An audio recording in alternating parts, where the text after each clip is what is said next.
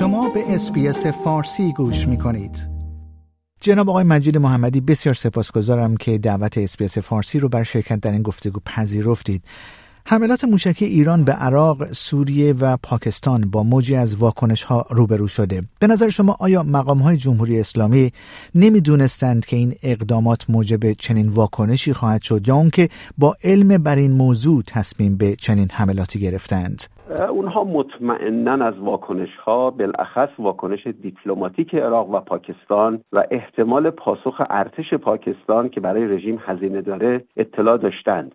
اما به چهار دلیل خود را ناگزیر از این حملات به دو کشور همسایه و سوریه دونستند. اول اینکه قدرت نمایی کنند در شرایط ضعف مفرط حکومت در پی جنبش مهسا و بمبگذاری کرمان و کاهش اعتماد عمومی حتی در تأمین امنیت. دوم، نمایش انتقام سخت البته از طرفهای بی ربط مثل جيش العدل و تحریر الشام و تاجر عراقی به جای داعش که مسئولیت بمبگذاری رو بر عهده گرفت و اسرائیل که رئیسی اون رو متهم کرد. سوم، آتش افروزی برای غفلت افکار عمومی از مرکز بحران منطقه که خود رژیم اسلامی هست. و چهارم، روحیه دادن به ولایتمداران و بخشی از اقشار مذهبی برای شرکت در انتخابات مهندسی شده‌ای که در پیش هست. ولایتمداران همچنین خواهان مداخله مستقیم در جنگ غزه بودند که مقامات اون رو به نفع خودشون در این شرایط ندیدند. کشتن دو کودک در پاکستان، یک کودک با چهار عضو خانواده‌اش در کردستان عراق و بعد کشته شدن نه نفر شامل سه زن و چهار کودک توسط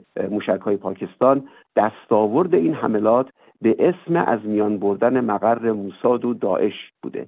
پس از حملات تلافی جویانه پاکستان علیه ایران، دو روز پس از حمله ایران به پایگاه‌های گروه دیگری در پاکستان، نگرانی‌ها از گسترش درگیری‌ها در منطقه خاورمیانه افزایش پیدا کرده.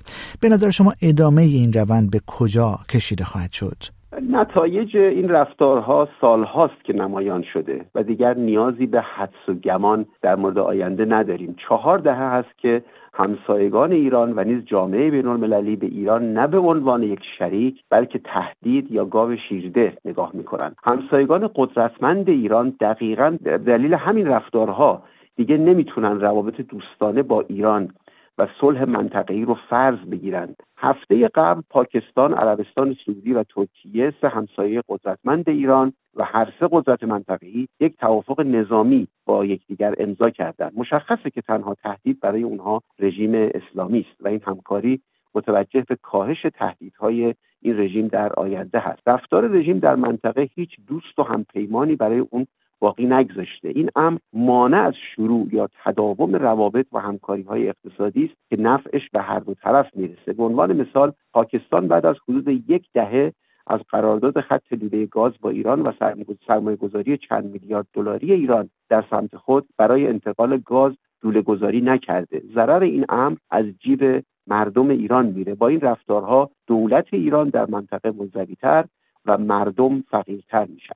ظاهر شدن یکی از مجریان زن صدا و سیمای جمهوری اسلامی با کت و دامن مقابل دوربین‌های تلویزیون واکنش‌های بسیاری به ویژه در میان کاربران فضای مجازی برانگیخته.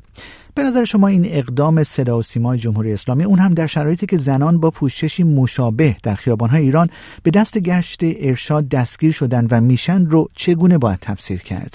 این دقیقاً رفتاری است که حکومت در زمان انتخابات در دوره‌های گذشته از خودش بروز داده. در دوره انتخابات زنان بدحجاب به قول حکومت بیشتر در بوق‌های دولتی دیده میشن. از آزار زنان ناپایمند، ناپایبند به قیود شریعت کاسته میشه و حکومت کمتر به امر معروف و نهی از منکر دست میزنه. همچنین از تعداد مزاحمان خیابانی به اسم بسیج و حجاببان کاسته میشه. درست به دلیل همین امر هست که شورای نگهبان اعلام کرده زنانی بی حجاب میتونن برای رأی دادن به حوزه‌های رأیگیری مراجعه کنن، اما بانک‌ها از دادن خدمات به زنان بی حجاب منع شدن. حکومت در زمان انتخابات برای گرم کردن تنور اون و بالا بردن میزان مشارکت که از نظر حاکمان نوعی رفراندوم به نظام هست، به زنان و مخالفان احتیاج داره و پس از انتخابات وقتی اون احتیاج رفع شد، آش همونه و کاسه همون.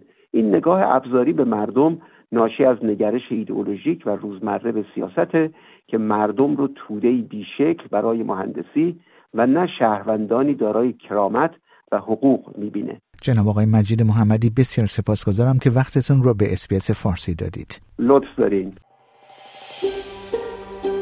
آیا می‌خواهید به مطالب بیشتری مانند این گزارش گوش کنید؟ به ما از طریق اپل پادکست، گوگل پادکست، اسپاتیفای یا هر جای دیگری که پادکست‌های خود را از آن می‌گیرید گوش کنید.